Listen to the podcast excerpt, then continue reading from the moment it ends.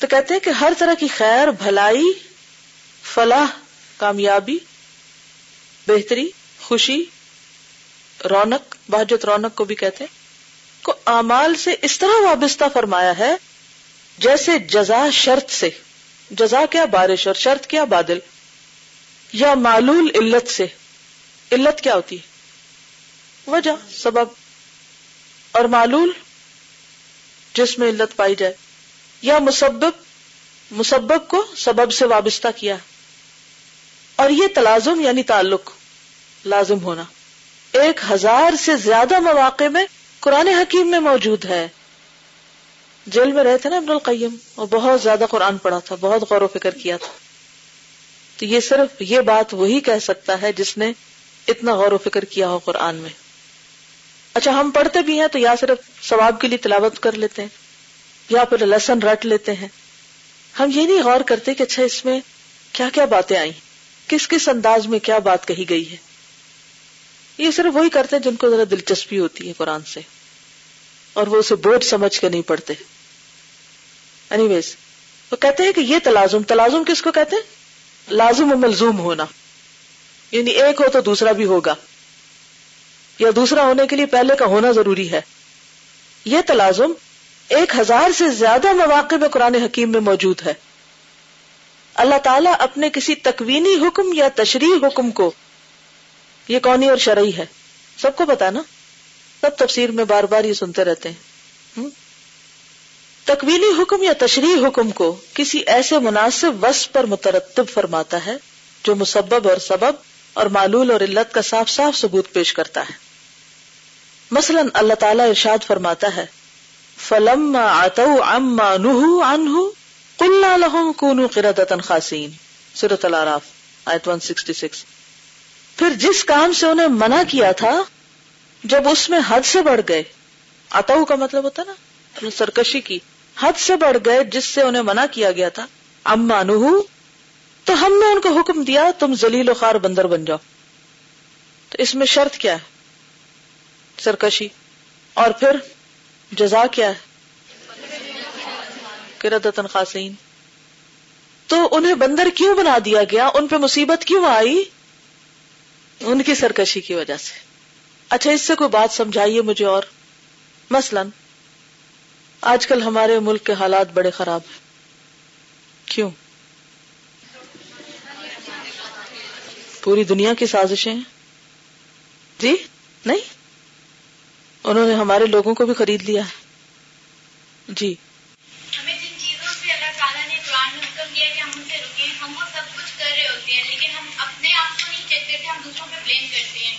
بالکل۔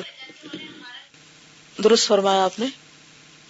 فلم اتو کس قوم کی بات ہو رہی یہاں؟ بنی اسرائیل کی۔ وہ اس وقت کی کیا تھی؟ امت مسلم فلم اتو انہوں نے بھی اللہ کی رج کے نافرمانیاں کی تھی اور سرکشیاں کی تھی۔ حد سے بڑھ گئے تھے۔ جی جو حد سے بڑھنا ہوتا ہے نا ہر چیز میں، آج کل آپ دیکھیں کہ ہمارے ہاں جتنی بھی برائی ہیں نا، اس میں لوگ حد سے بڑے ہوئے۔ فضول خرچی ہو، اسراف ہو، دکھاوا ہو۔ یعنی کسی بھی برائی کا آپ ذکر کریں تو فلم اتو اما نو جس چیز سے اللہ نے روک دیا، ہمارا فرض کیا ہے، اس سے رک جائے لیکن جو شخص اس حد پہ نہ رکے اور اس سے آگے جائے تو پھر کیا ہوتا ہے؟ جزا اس کو کیا ملتی کوئی بھی مصیبت آ سکتی۔ جیسے انہیں کرتن خاصین بنا دیا گیا۔ انہیں کس چیز سے روکا گیا تھا؟ مچھلیاں پکڑنے سے۔ سورت ظخر فائد ففٹی فائیو ہے فلم سفونا انتقم نام ہوں پھر جب ان لوگوں نے ہمیں غصہ دلایا تو ہم نے ان سے بدلا لیا۔ اللہ تعالیٰ کو کن باتوں پہ غصہ آتا ہے؟ شرک پہ۔ اس کی نافرمانی کے کاموں سے۔ تو جب ایک بندہ نافرمانی کرتا ہے، غلط کام کرتا ہے، حرام کام کرتا ہے، اسے روکا جاتا ہے، پھر وہ باز نہیں آتا، پھر کرتا ہے، کیونکہ یہ اللہ تعالیٰ کی بڑی رحمت ہوتی ہے کہ ایک دفعہ غلطی کرنے سے بھی نہیں پکڑتا ہو وہ بار بار بندے کو مہلت دیتا جاتا ہے، دیتا جاتا ہے، پھر بندہ جب نہیں باز آتا، تو پھر ایک وقت میں اس کا راز کھل جاتا ہے، شامت آ جاتی ہے۔ فلم آ لما کیا ہے؟ حرف شرط ہے۔ فلم آ سفونا انتخم نامن ہوں پھر فرمایا وہ سارے کو وہ قطو فخت ایدیا ہوما وائے جزا ام بما کسبا سورت المائدہ 38 اور مرد چوری کرے اور عورت چوری کرے، تو اس کے کرتوت کے بدلے میں دونوں کے ہاتھ کاٹ ڈالو. ان المسلمین والمسلمات الہ والذاکرین اللہ کثیر والذاکرات عاد اللہ لهم مغفرتا و اجرا عظیما سورۃ الاحزاب 35 بے شک مسلمان مرد اور مسلمان عورتیں، اور اس میں بہت ساری اور صفات کا ذکر ہے، یہاں تک کہ کثرت سے اللہ کو یاد کرنے والے مرد اور کثرت سے یاد کرنے والی عورتیں، ان کے لیے بدلے میں اللہ تعالیٰ نے گناہوں کی معافی اور بڑے بڑے اجر تیار کر رکھے ہیں۔ بڑے بڑے اجر تیار کر رکھے ہیں۔ وہ کیوں؟ کیوں بڑے اجر تیار کر رکھے کیا کرتے ہیں وہ؟ یہ ساری صفات ان کے اندر ہے تو جزا اور شرط کا تعلق سمجھ میں آ گیا نا آپ کو؟ یعنی تم اچھے کام کرو تو تم کو اوفو بیاہ دی اوفی بیاہ دی کم فض قرونی کم اس قسم کی آیتیں قرآن حکیم میں بکثرت موجود ہیں۔ کہیں اللہ تعالیٰ نے اس قسم کے حکم کو سیغ شرط و جزا سے مربوط و مرتب فرمایا ہے؟ ان تتق اللہ یجعل لکم فرقانا ویکفر عنکم سیئاتکم ویغفر لکم ذنوبکم۔ مسلمانوں، اگر تم اللہ سے ڈرتے رہو گے، تو وہ تمہارے لیے ایک امتیاز پیدا کر دے گا، فرقان، اور تمہارے گناہ تم سے دور کر دے گا، اور تم کو بخش دے گا۔ تو یہ فرقان اور تکفیر سیاحت اور گناہوں کی بخشش، یہ کب ہوتی ہے؟ جب انسان کے اندر تکوا پیدا ہوتا ہے۔ یہ تکوا کی برکات ہے۔ تو جب کوئی مشکل آئے تو کیا کرنا چاہیے؟ ہاں؟ تکوا کرنا چاہیے اللہ کا۔ تو اللہ تعالیٰ انسان کو راہ بھی دکھا دے گا کہ اس کو کیا کرنا چاہیے، کدھر کو جانا چاہیے۔ گناہ بھی بخشے جائیں گے۔ پھر ہے وہ اللہ استقام عالت طریقت سورت الجن، آیت سکسٹین۔ اور اگر یہ لوگ سیدھے رستے پر قائم رہتے، تو ہم ان کو پانی کی ریل پیل سے سیراب کر دیتے۔ یعنی دنیا میں بھی خوب بارشیں ہوتی۔ کب؟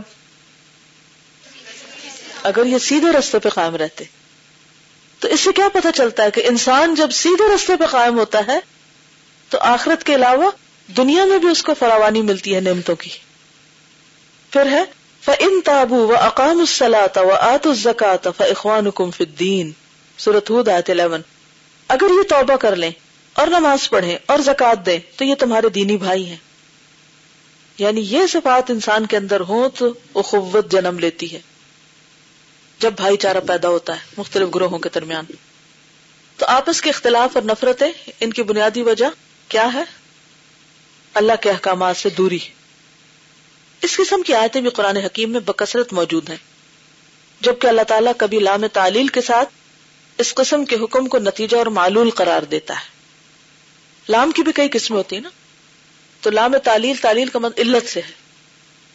لیت دبر آیات ہی ولیت اول الباب سورت سعد آئے ٹوینٹی نائن تاکہ لوگ اس کی آیتوں پر غور کریں اور عقدمند لوگ اس سے نصیحت پکڑیں۔ تو یہاں لام کیا ہے؟ لام تعلیل۔ اس سے پہلے آیت کا حصہ کیا ہے؟ کتاب ننزل نہ علیہ کا مبارکن۔ یہ کتاب جو ہم نے آپ کی طرف نازل کی ہے، بابرکت ہے۔ کیوں نازل کی ہے؟ تاکہ لوگ کیا کریں؟ غور و فکر کریں۔ تو پھر کیا ہوگا؟ نصیحت ملے گی اور واقعی برکت حاصل ہوگی۔ اور مثلاً لتکون شہدا الناس و یقون رسول علیکم شہیدا سورت البقرہ 143 تاکہ لوگوں کے مقابلے میں تم گواہ بنو اور رسول تم پر گواہ بنے۔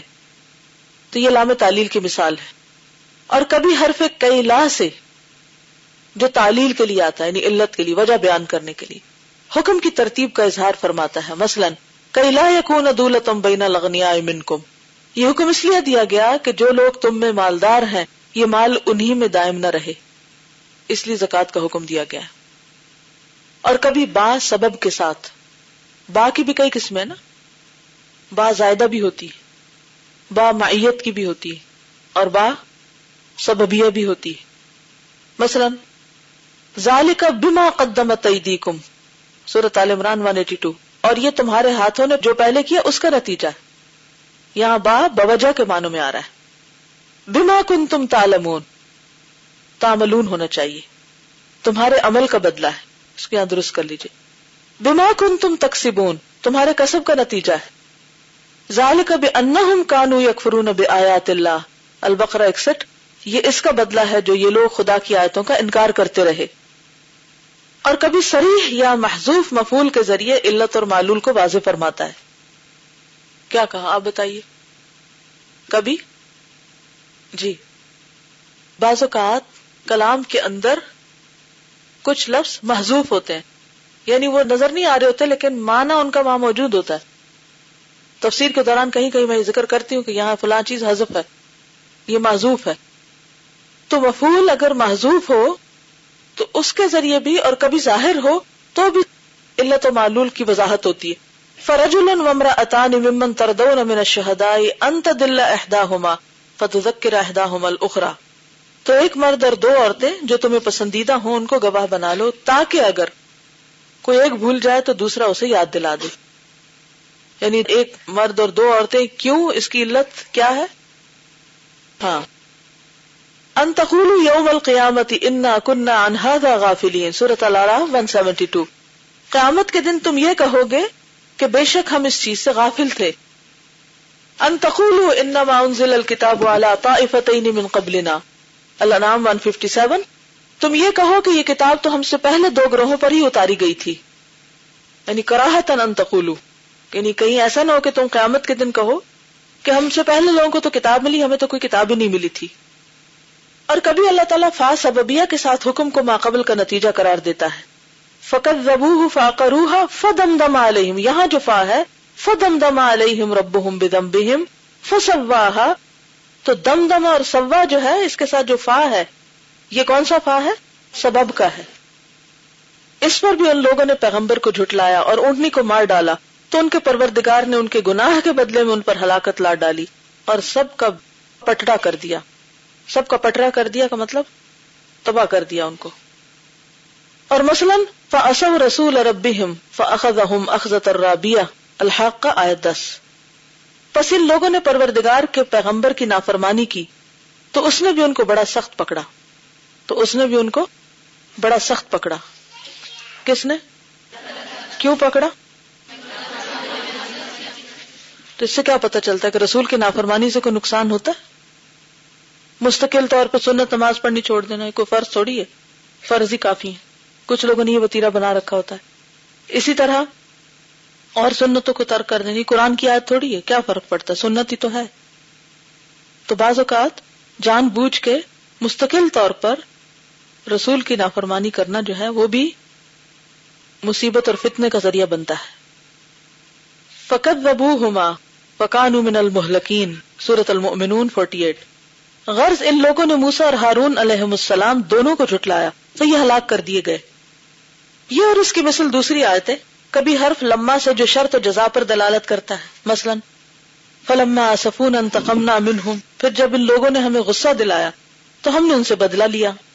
اور کبھی حرف انا کے ساتھ انہم کانو یسارعون فی الخیرات۔ یہ اس لیے کہ یہ لوگ نیک کاموں میں جلدی کیا کرتے تھے۔ انہم کانو قوم سوء فاغرقناہم اجمعین۔ الانبیاء 77 یہ نافرمان بڑے بڑے لوگ تھے۔ ہم نے ان سب کو غرق کر دیا۔ یعنی غرق کرنے کی وجہ کیا تھی؟ ان کی نافرمانی۔ اور کبھی حرف لولا کے ساتھ، جو اپنے ماقبل کو، ماقبل کا کیا مانا ہوتا ہے؟ پہلے والے کو اپنے ماں بعد سے مربوط کرتا ہے۔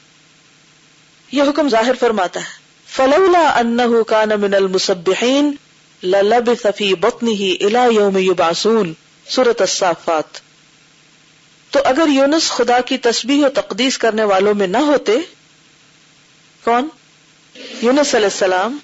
تسبیح نہ کرتے، تو اس دن تک کے لوگ اٹھا کھڑے کیے جائیں گے مچھلی کے پیٹ میں رہتے۔ اس سے کیا بات پتہ چلتی؟ کہ تسبیح پڑھنے سے کیا ہوا؟ ان کی مصیبت دور ہوئی۔ اور اللہ تعالیٰ خود فرما رہے اگر تسبیح نہ پڑھتے، یہ دعا نہ کرتے، تو یہ وہیں پڑے رہتے۔ اب اگر وہ کہیں کہ اللہ، اگر تو نے مچھلی کے پیٹ میں جانے میری قسمت میں رکھا تو میں پڑھا ہوں اب۔ اب میں کیا کر سکتا ہوں؟ لیکن جب انہوں نے دعا کی تو اس سے باہر آ گئے۔ تو کسی حال میں بھی آجز ہو کے بیٹھ نہیں جانا چاہیے۔ جو ہونا تو ہو گیا، اب تو کچھ کرنے کا فائدہ نہیں۔ دعا ہر حال میں فائدہ دیتی ہے۔ اور کبھی حرف لو سے جو شرط اور جزا پر دلالت کرتا ہے۔ مثلا ولو انہم فعلوا ما يعزون به لکان خیر اللہم سورة النساء 66 اور جو کچھ ان کو سمجھایا جاتا، اگر اس کی تعمیل کرتے تو ان کے حق میں بہتر ہوتا۔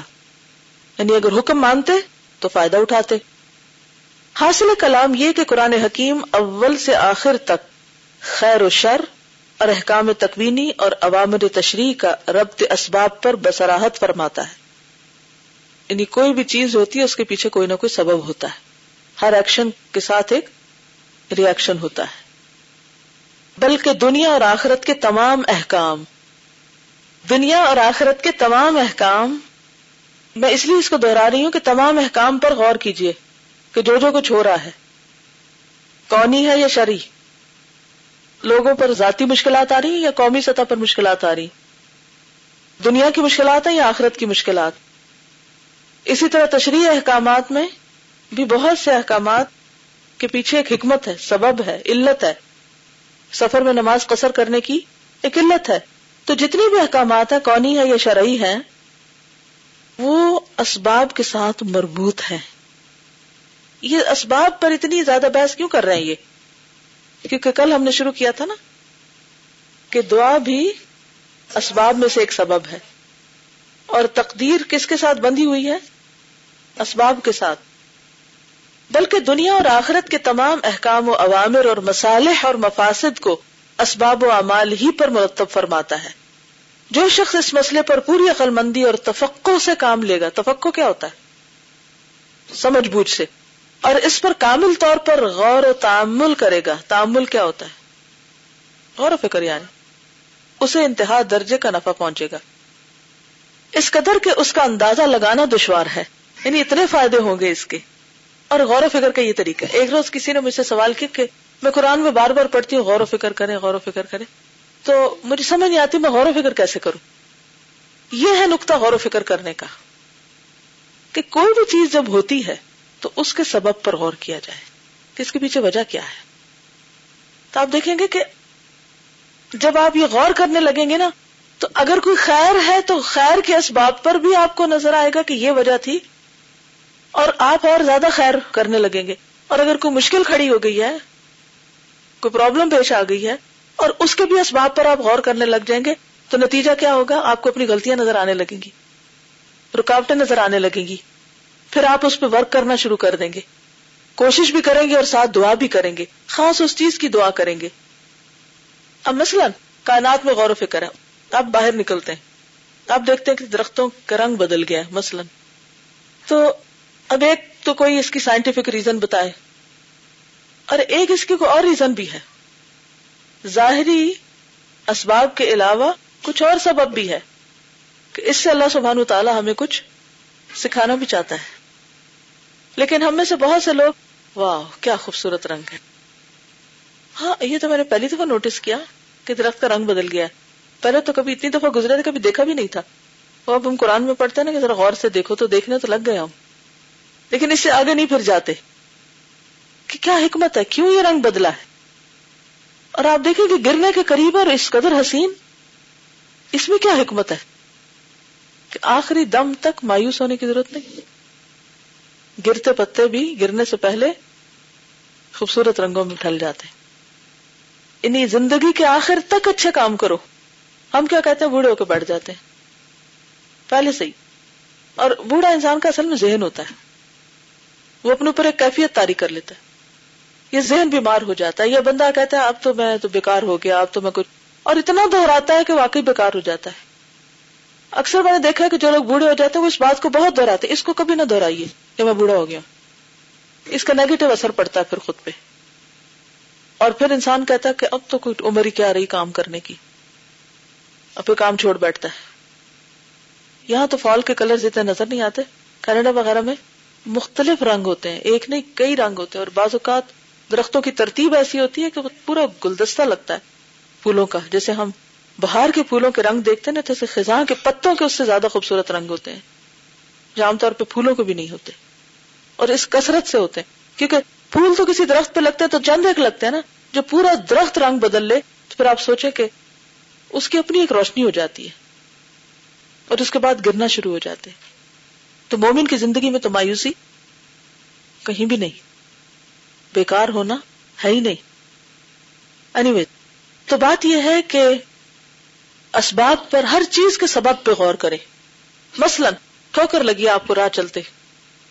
اب آپ کہیں گے ہاں دیکھا نا یہ کسی نے پھینکا تھا نا یہاں تو میں اٹک گئی اس سے۔ یہ انہوں نے صحیح بنایا نہیں یہ کوئی طریقہ ہے؟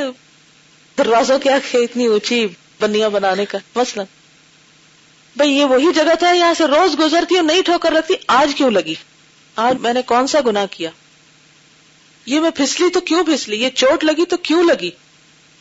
ایک ہے ظاہری سبب اور ایک ہے باطنی سبب۔